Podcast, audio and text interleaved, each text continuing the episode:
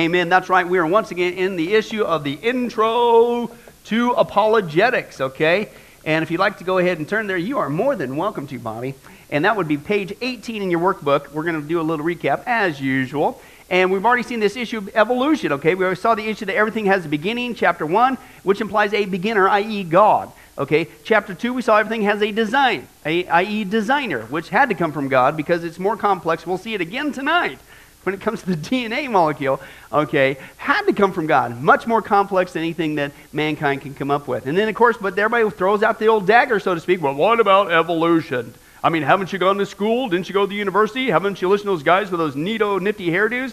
Uh, surely they know what they're talking about. Their IQs are off the chart. I mean, uh, listen to the TV, the media. I mean, what about evolution? Yeah, well, what about it? As we saw, which one are you talking about? First of all, there's six different kinds, and only one of them is true, and it's a mis, uh, unfortunate labeling. Just because it says microevolution, which is nothing more than species variation, big dogs, little dogs, white dogs, black dogs, uh, that doesn't mean it proves evolution. And that's what they do. It's a lie. It's a bait and switch. They take the only thing that we do see in existence, a species variation, says, well, see, then everything else is true. No, it's not.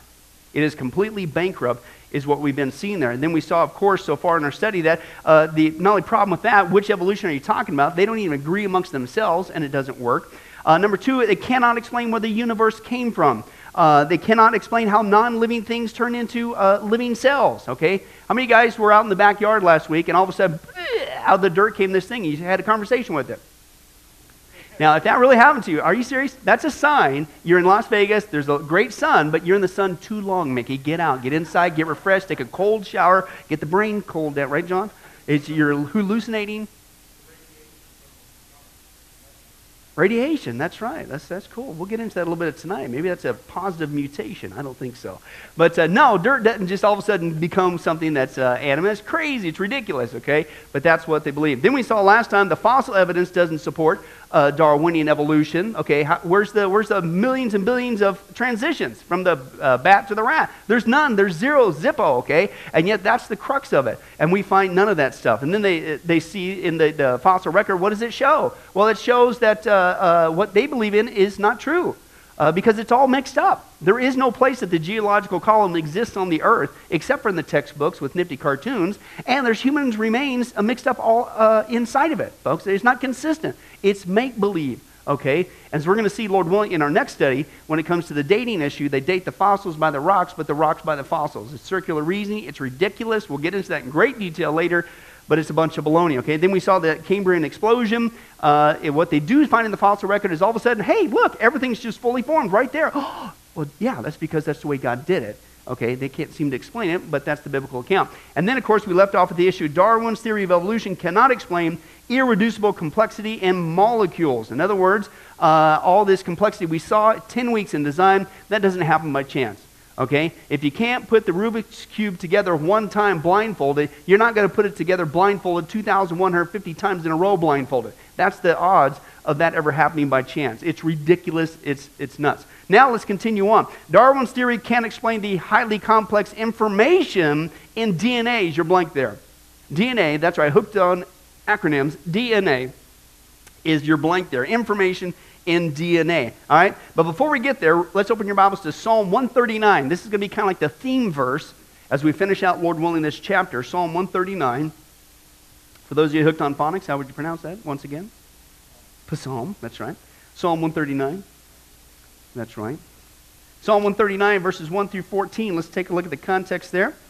And as kind of the theme, as, as I was working through this, going, hmm, this sounds like this psalm here as we take a look here. Psalm 139. When you get there, say moo.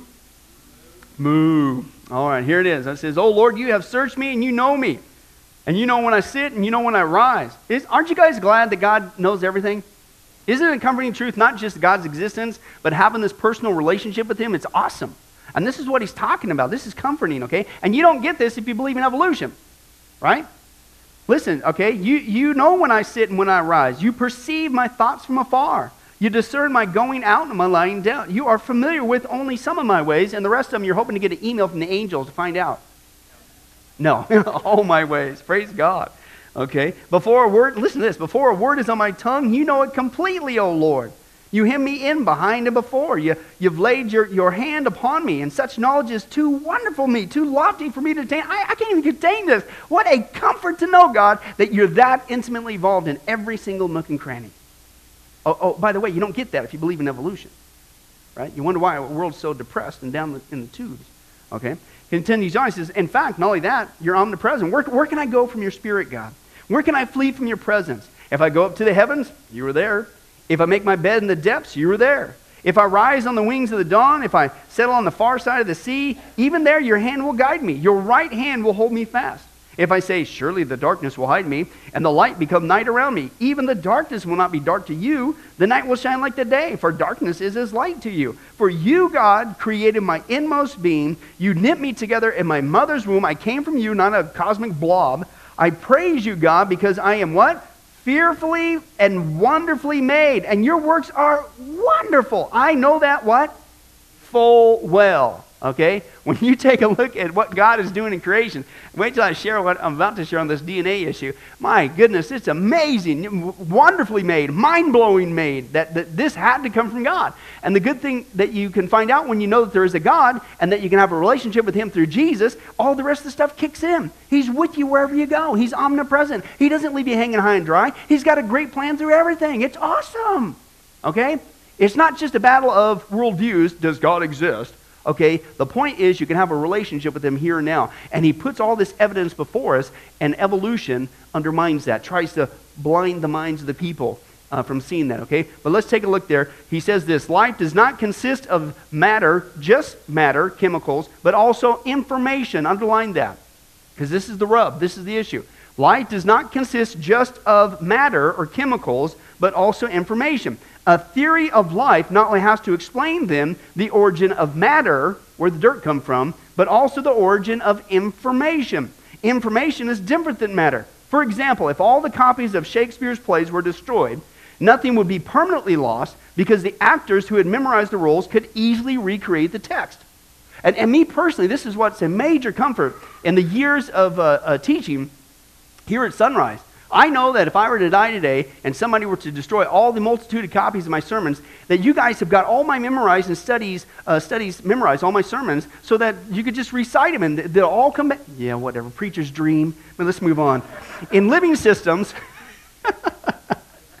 in living systems, the guidance that is needed to assemble everything comes from what? DNA, okay? Every cell of every plant and animal has to have a DNA molecule. Scientists say that a single strain, this is just a single strain of DNA, holds enough information to fill a 6,000 volume encyclopedia. How many of you guys say that's a lot? 6,000, not page, 6,000 volume encyclopedia.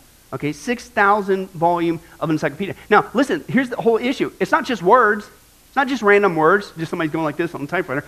Whew, okay, there's one volume. Okay, right. Oh, how many have more to go, Joey? Whatever.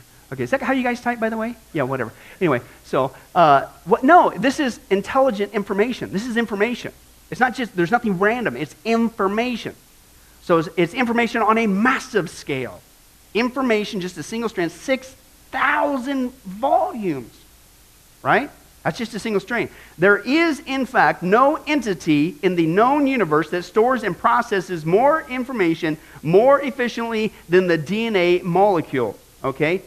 Uh, and again, this is the whole point information. You have to explain not only where did matter come from, where did the information come from? It's intelligent information. Okay? There's nothing random about it at all. What good if you had a, would it do you if you did have a 6,000 volume set encyclopedia, but it was completely nonsense? What good would that do? Okay? It wouldn't, okay? But that's what evolution would have you and I believe. It is absolutely mind blowing. So let me get into this DNA issue. And this information it's, it's mind blowing. Check this out. He says this He says, Let's say a college biochemistry textbook is equivalent to the amount of information in a single celled organism. According to the evolutionary theory, we have to copy this textbook over and over, occasionally introducing a few errors, okay, such as uh, deleting, inserting, or duplicating random letters, words, or paragraph. Okay? What would that do to the textbook? Here you have a perfectly good textbook, makes sense, it's full of good information, but according to evolution, for all this to happen, it was a completely random event. You have to have mutations. You, gotta have, you have to take things away. You got to add things. But it's all random. It's not, nothing's intelligent. There's no purpose, whatever. There's no design according to them. It's just so you start randomly start taking stuff out of that uh, chemistry textbook, or and or at random you start throwing extra letters, extra things that are completely nonsensical, and you keep it up and you keep adding that and taking away from the textbook. What's going to happen to the textbook? The information in that textbook. Nonsense. To destroy it, right? And that's what he says there. He says this would absolutely degrade it and lead to its ultimate demise. And yet, that is what evolutionists rely on in order for evolutionists to proceed, right? It's ridiculous. He said, here's the catch though.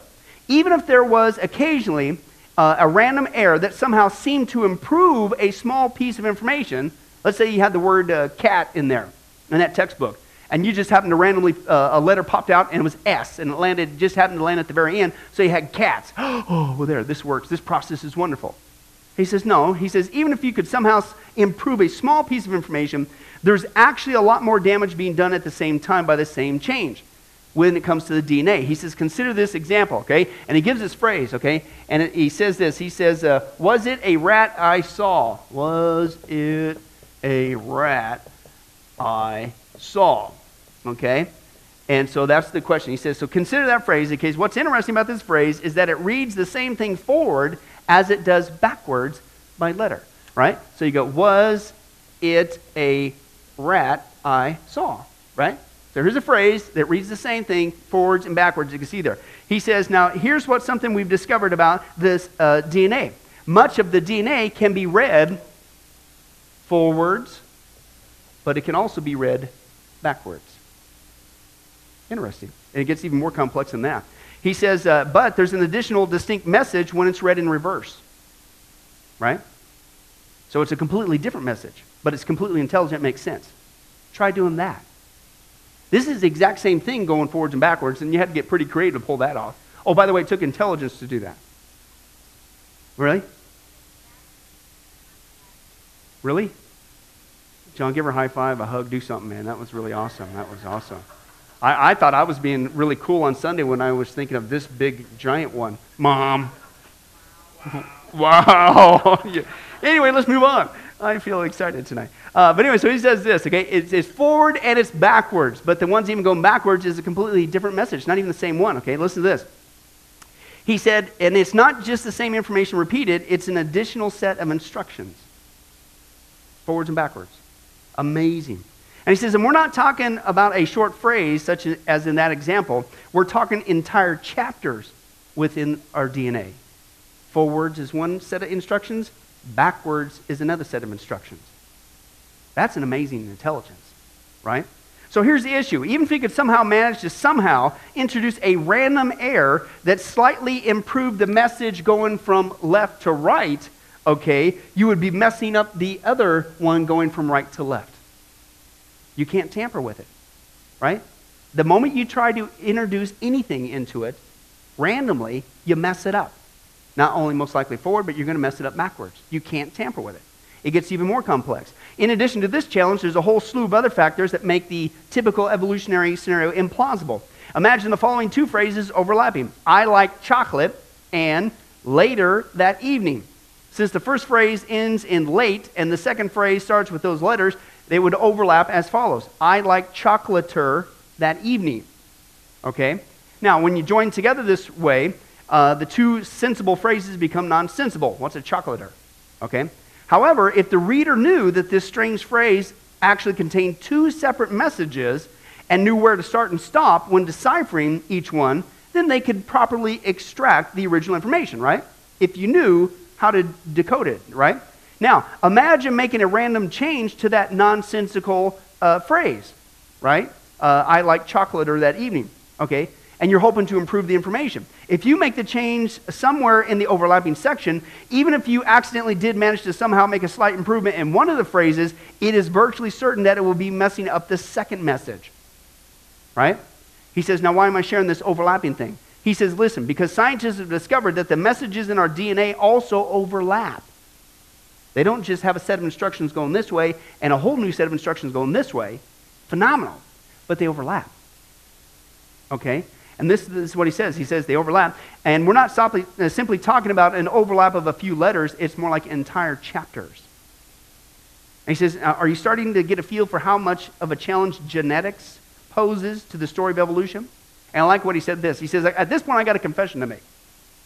He said, My faith is not strong enough to believe that that all happened by accident. Uh, it takes uh, faith to believe in evolution, a lot of faith, almost an infinite amount of faith when you look at the evidence. Absolutely. But you're not supposed to have faith in school, so how do they get along with that? That's interesting. But you're not supposed to know that, Tom. Now he goes into a couple illustrations, this 24. He says, Now suppose you're in a cave and you believe that you were the first person ever to be in this part of the cave. Uh, as you were trudging through the cave, you discovered ancient pictographs painted all over the wall. Would you still believe that you were the first human in the cave? No, because there's information in there, intelligent information. Somebody had to produce that intelligent information, right? He goes on to another one. When archaeologists discovered the Rosetta Stone, they didn't think its inscriptions were the product of random chance or self organizational processes, right? hey, look at this. What wind and rain and rocks and, and mud and sticks just had me etching out this information. That would be ridiculous to think that, right? And that's what he says. He said, obviously, the sequential arrangements of the symbols was conveying information. And it was a reasonable assumption that intelligence created it, i.e., somebody with intelligence created this intelligent information on the Rosetta Stone, which helped crack the codes with the different uh, informations there, uh, languages. Now, he says, so whenever we see written information, even in the DNA, because that's what it is, and man is that complex. He says, we assume that there's intelligence behind it, right? I didn't have my chance. It's crazy. It's ludicrous. Okay? Every experience we have about information, whether it's a computer code, a hieroglyphic inscription, a book, or a cave painting, points towards intelligence. The same is true about the information inside every cell and every living creature. The logical conclusion is hey, Somebody had to do this. This isn't just matter, it's not just a cell.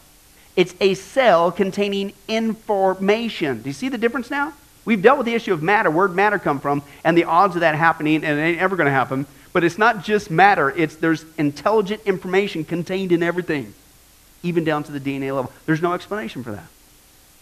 It can't happen randomly, it can't happen by chance is what he's saying. That which is encoded in the DNA is purely and simply written information. Who wrote the information rich DNA code? Hey, correct. All right.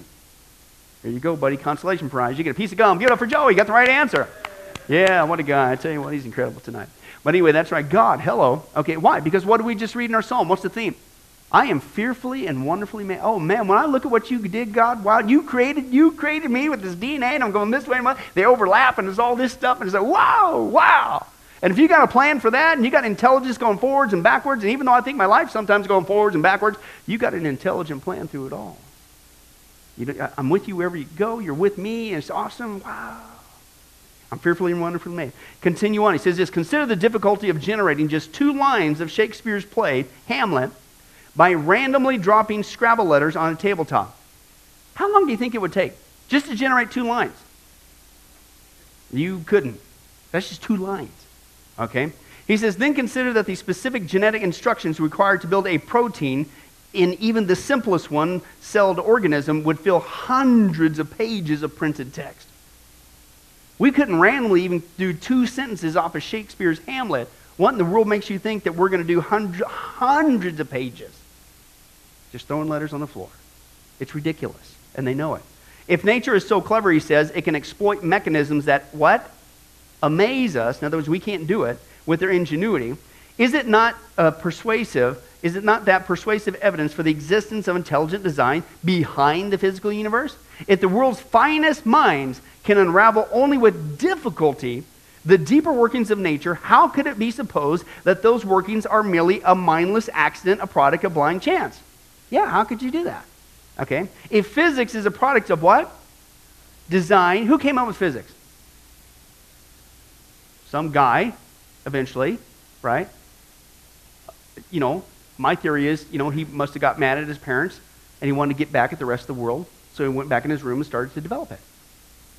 Yeah, for all those of you who like math, you didn't like that joke. But anyway, that's what? Yeah, you know. Anyway, so, so but somebody had to come up with that, right? All right, so that's his point that he says there. he says if physics is a product of design, the universe, which is all over the place with design, must have a purpose, and the evidence of modern physics suggests strongly to me that the purpose includes us. Can I translate that for you? Wow, we are fearfully and wonderfully made. Isn't that amazing? Wow. It's almost like the Bible knows what God's talking about.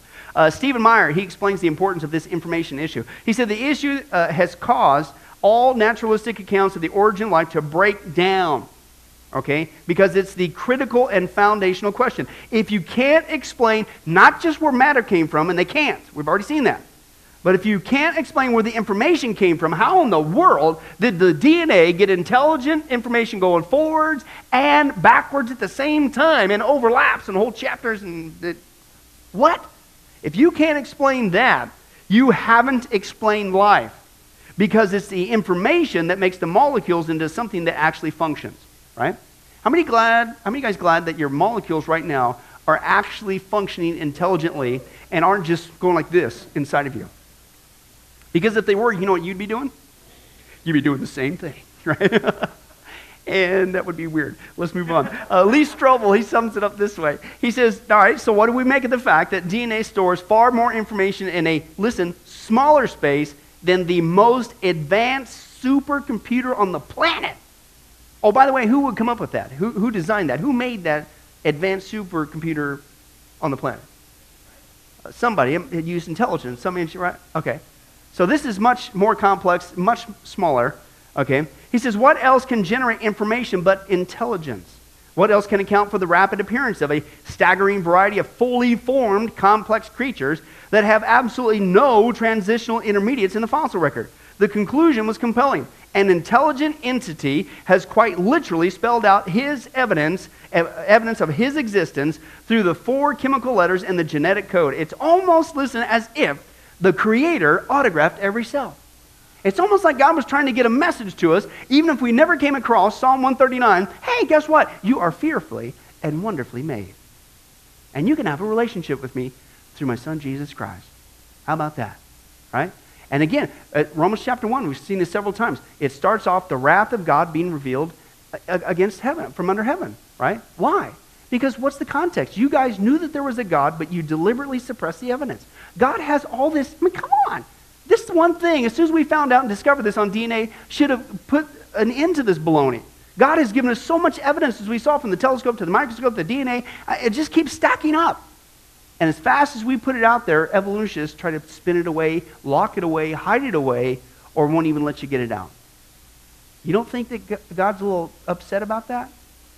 It's called storing up his wrath.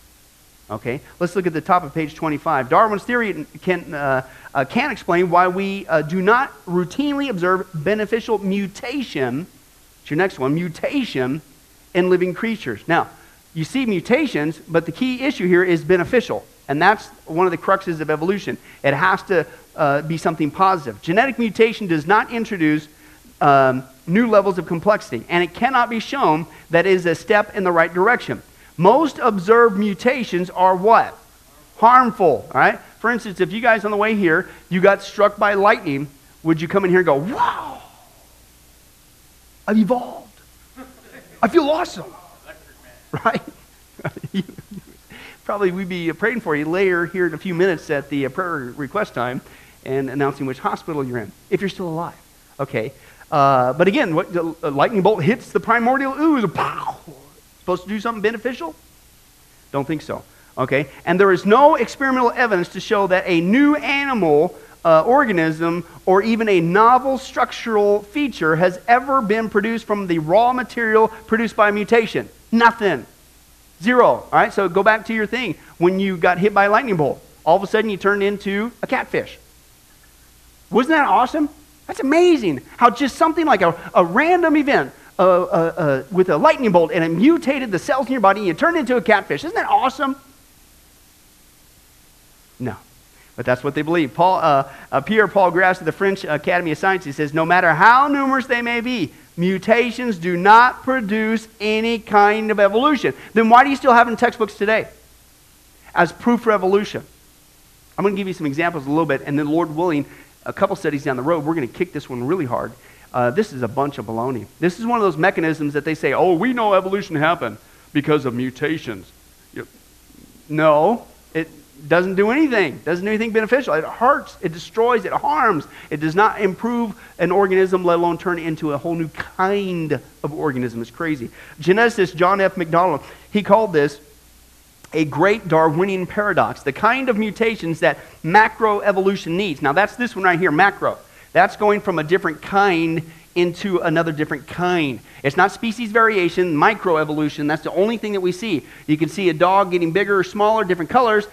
No problem with that. The Bible talks about that. But we don't see Joey turning into a catfish. And how many guys would say, Praise God? That would kind of scare you again tonight. Right? You know what I'm saying? Although you're, you're starting to get a little whiskers going there. Maybe it's a slow process. You got to get struck by lightning. Many more, eh, whatever. So you don't see this is macroevolution, okay? That's what they say. Mutations are going to make you into another kind. You're going to start off as a catfish, but it's going to turn you eventually uh, through a bunch of mutations into a whale, and then back into a corn plant. And then maybe you're going to decide one day to get out of the water altogether and become a bear. Hey, wait till we get to that. I kid you not. Evolutionists don't even agree on that. Okay? Some would say that the, the whale uh, or dolphin that uh, actually uh, decided to come out on land, and that's where we have uh, the bear. And then evolution at the same time will say, no, it was the other way around. Bears decided to go back in the water, and that's what produced the whales and the dolphins. You've got to be kidding me. Yeah, I'm not making it up. We'll get to that eventually, Lord willing, okay? But let's continue on. He says this they, they, they do not produce the kind of mutations that macroevolution needs, namely large scale beneficial ones. They don't occur. While the kind it doesn't need, large scale mutation, mutation with harmful effects, or small scale mutations with limited impact, in other words, they don't do anything, those do occur, okay? Well, even that, so, is infrequently, though, okay? You, it doesn't produce what you say it does. And that's one of your big mechanisms as, oh, we know this is how evolution takes place. Let me give you a couple examples, okay, about mutations. Let's take a look at this. Let's apply random accidents, because that's what a mutation is supposed to be. This is just some random accident that happened to some creature, and somehow that's going to make the creature better, evolve into something better. Let's apply that logic. All right. For instance, if I poked a stick into somebody's bike spokes that, as they were riding by, okay, would that make their bike ride more beneficial and enjoyable? What would happen to them? Road pizza, right? Is what would happen. Okay. Now, oh, here's one. Uh, if uh, if you, no, uh, oh, I got this one. John, you invited me over to the Super Bowl this year. Okay, the Lions made to the Super Bowl. Hey, I'm here. Hey, Man of faith, right? Now, now you're perking up, right? You invite me over. They finally make it to the Super Bowl, right? They get over there. I, I come to your house, right? I finally show up. They're just getting ready, okay? And it's the fourth quarter, right? And uh, the, the game's tied, but they're like at the 20 yard line. All they got to do is kick the field goal, right? Just as they're about ready to kick it, and the, the time's going to run out as soon as they kick it, uh, I decide to randomly, I decide to instantly rewire the inside of your TV set. Uh, would I be the hit of the Super Bowl party? No, what would John do to me? He'd be hitting me, right? Right? You don't randomly decide to start road pizza, okay? That's right. Okay, that's not going to help the TV if you randomly do that. Okay, let me give you another one, and we'll move on. Uh, how about uh, how many of you, when you got into an, a random car accident, unexpected, just happened, you discovered that afterwards, hey, the car works better than before. This is awesome. Back it up, do it again. Hey, if I do this uh, for a million years, it'll turn into a Ferrari. No. Random chance events that cause damage, mutations, doesn't help stuff. It harms, it destroys. And yet they want us to believe that's how evolution takes place. It's ridiculous. Again, the only proof they have is in the textbooks, and what they have in the textbooks are lies. Let me give you two other serious examples. Chernobyl, okay? And again, they would say, well, maybe it was radiation, or maybe it was something like this. But the, the things that, that have caused genuine uh, mutations. Well, let's take a look at Chernobyl. Uh, surely after Chernobyl, this should have been an evolutionary paradise, right? Because that is going to produce and has produced a massive amount of mutations and everything people, animals. Well, let's take a look at that. Chernobyl caused 800,000 children to seek uh, instant medical treatment. The price of the cleanup and the value of lost farmland and production was $358 billion. Each passing year brings more and more birth defects among farm animals, colts with eight limbs, animals with deformed lower jaws, disjointed spinal columns, no eyes, deformed skulls, and distorted mouths, stillbirths, and infant deaths among the animals. That's just the animals. What about the people? There's been a dra- dramatic rise in thyroid disease, anemia, cancer, an astounding drop in the immunity level of the entire population. And through it all, listen, That should have been your perfect example. Through it all, no new species have come into existence. Wow, yeah. Only the same ones that have always been there, but guess what? Now they're damaged and they're dying or they're dead. That mutation didn't help one thing, right? Let me give you another one the atomic bomb. Okay, when it was dropped on Hiroshima, right? You're adding a lot of energy. You're going to create some serious mutation with that. So surely that should have been, after all these years, you know, 1945, we, we should have plenty of evidence, right, by now that some new species arrived on the planet. No. Okay? The Hiroshima bomb set off a blast with the force of 13,000 tons of TNT, destroyed more than four and a half square miles of the city with over 92,000 persons dead or missing. And uh, what of the living who had radiation poured all over their bodies? Did they benefit from it? No, they were worse off than the dead. They struggled with radiation damaged bodies through the remainder of their shortened lives, and not one of them, listen, not one of them evolved into a different species or a new super race. Yeah.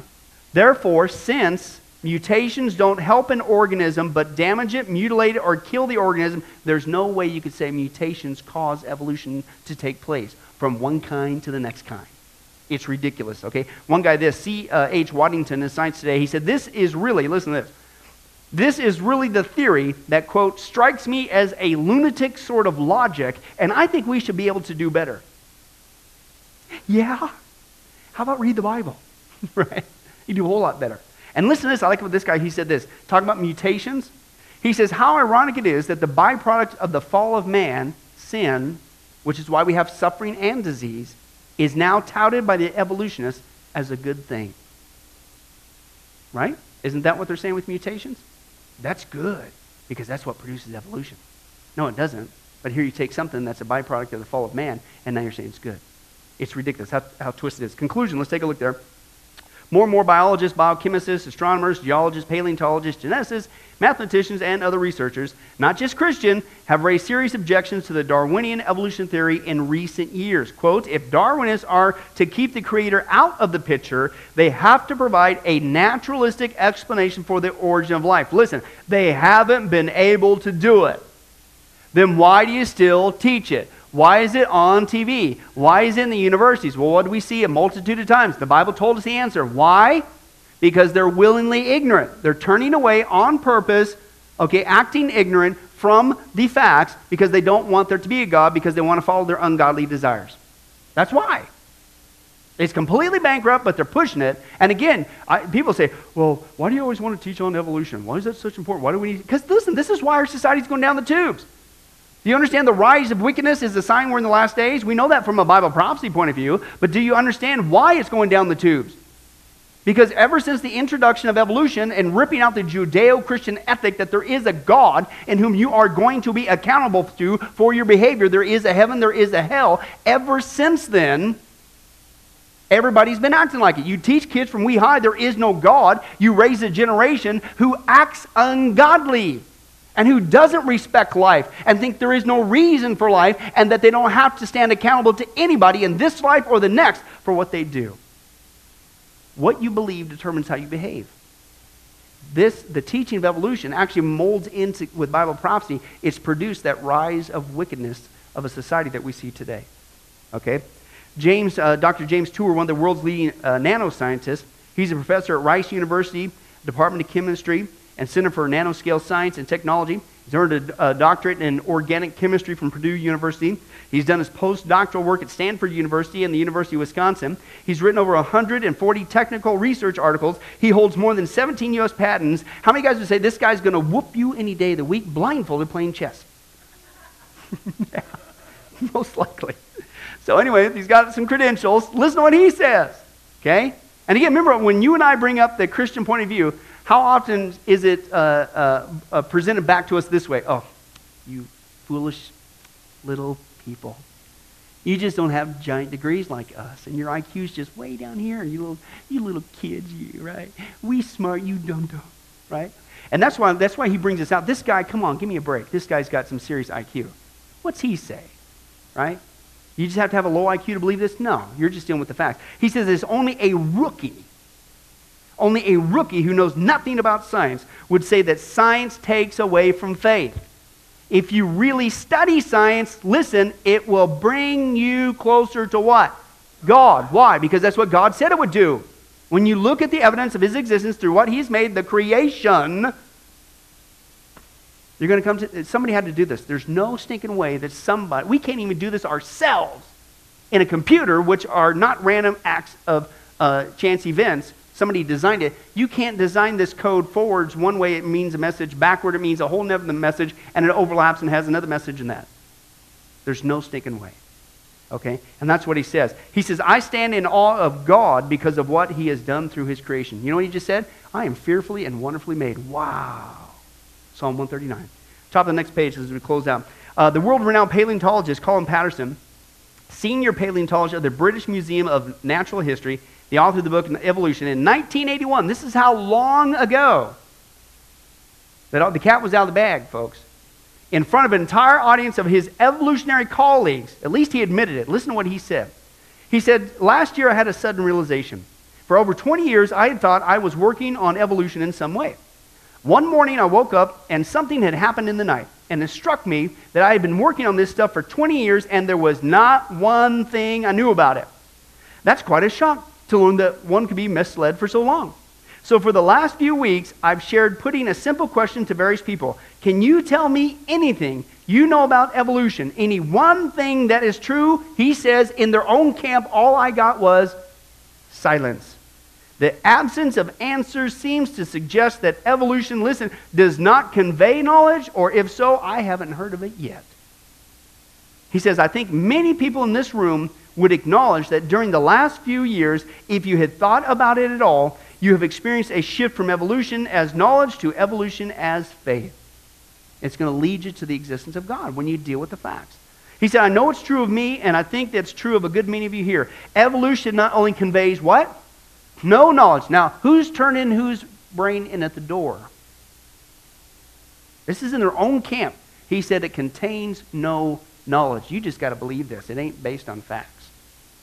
But somehow seems to convey anti knowledge. In other words, if you're going to f- run with this, you have to be willingly ignorant. You have to make a choice. Hmm, I'm going to turn away from the evidence, and I'm just going to push this. That's from their own camp. We're going to close with this parable. I wanted to at least get this in there. Page 27, and we'll close. It's called God's Existence. This is kind of cool. Parable of the mice.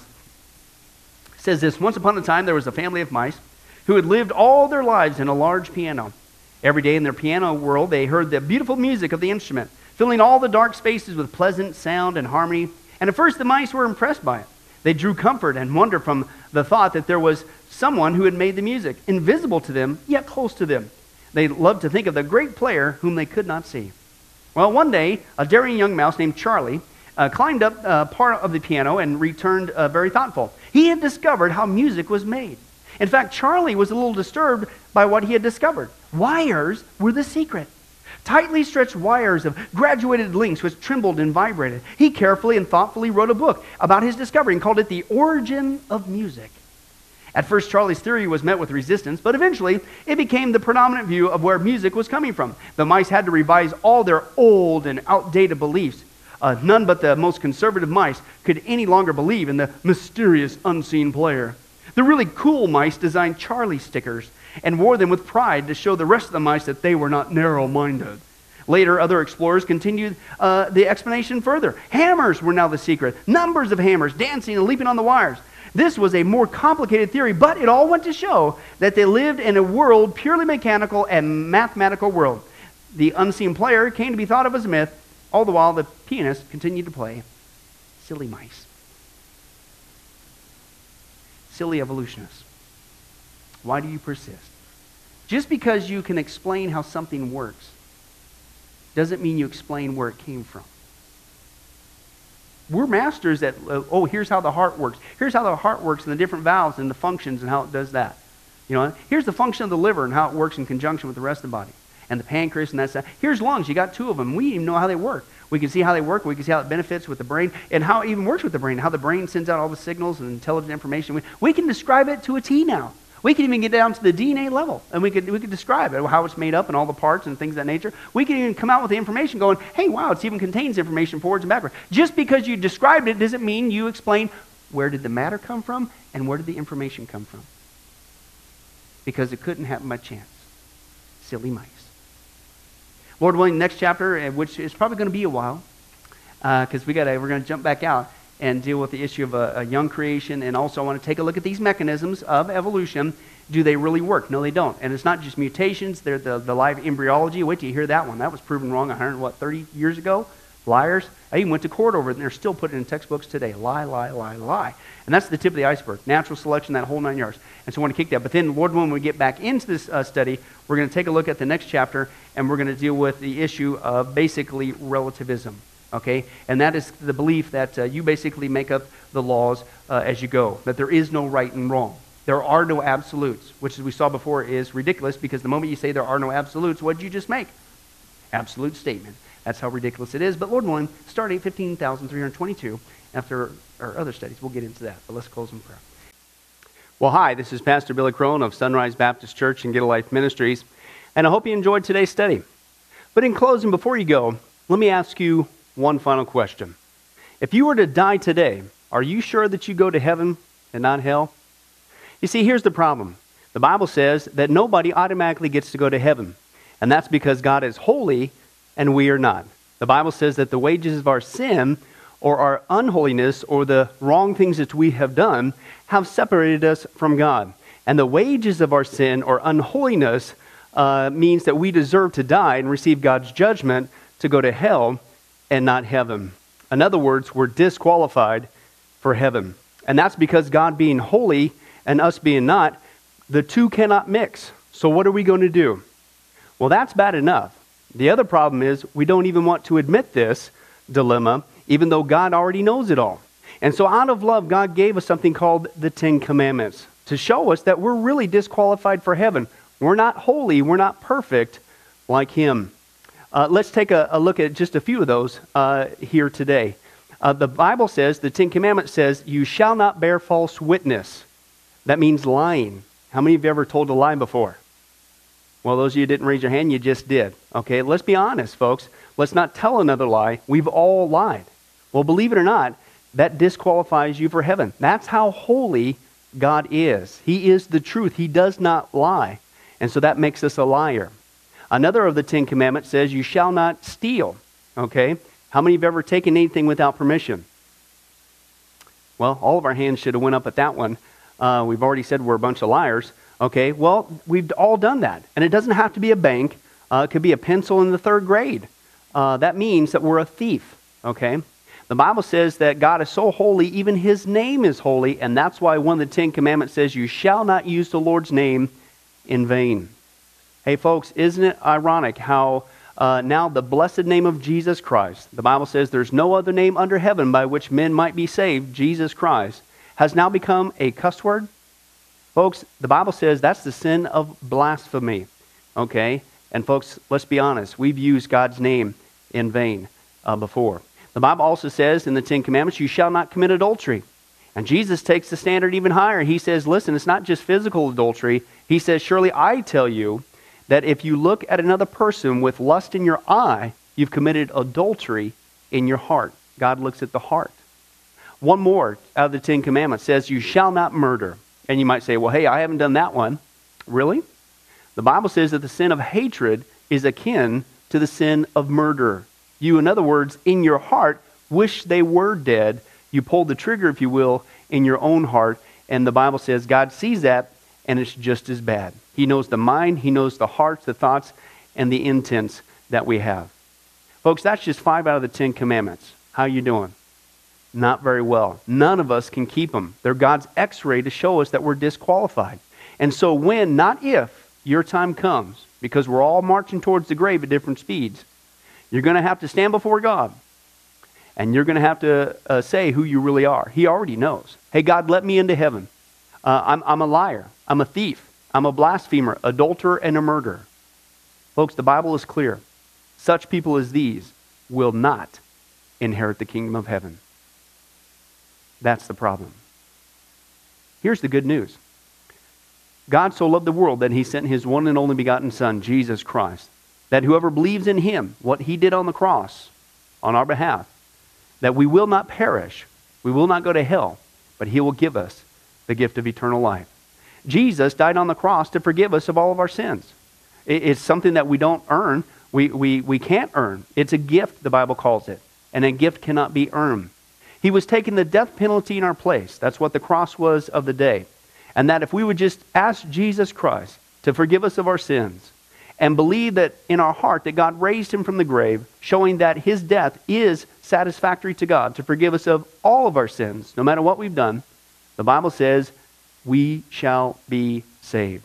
Uh, the Apostle Paul says that if we confess with our mouth Jesus is Lord and believe in our heart that God raised him from the grave, we will be saved. Let me give you a common analogy of what God's doing and what he did for us with Jesus dying on the cross on our behalf. Uh, in life, we know that people uh, can be sentenced for a crime uh, to where they're actually on death row. Uh, the courtroom scene has completely finished, the gavel has already sounded. Uh, they are going to jail and they're just awaiting their time before they go to the death penalty. Uh, as they're sitting there in the jail cell, uh, it, it's a proven fact they did what they did. Everybody knows it. They're just waiting for that time for their uh, number to come up, so to speak, and walk down that hall and be executed. Uh, there's nothing they could do to reverse their crime. No amount of good works in that jail cell can reverse what they've done. It's too late. It's over. But believe it or not, there's one way that people even today can get off a death row.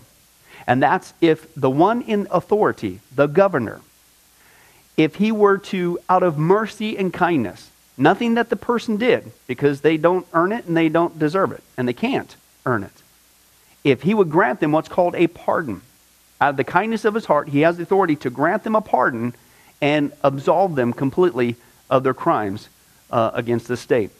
And did you know that there's actually been people that this has happened to, that the governor, out of mercy, has granted them a pardon as a gift, and they've gone down to the jail cell and handed that person, extended it through the bars, here, I'm granting you a pardon. If you would just receive it, you can go free right now.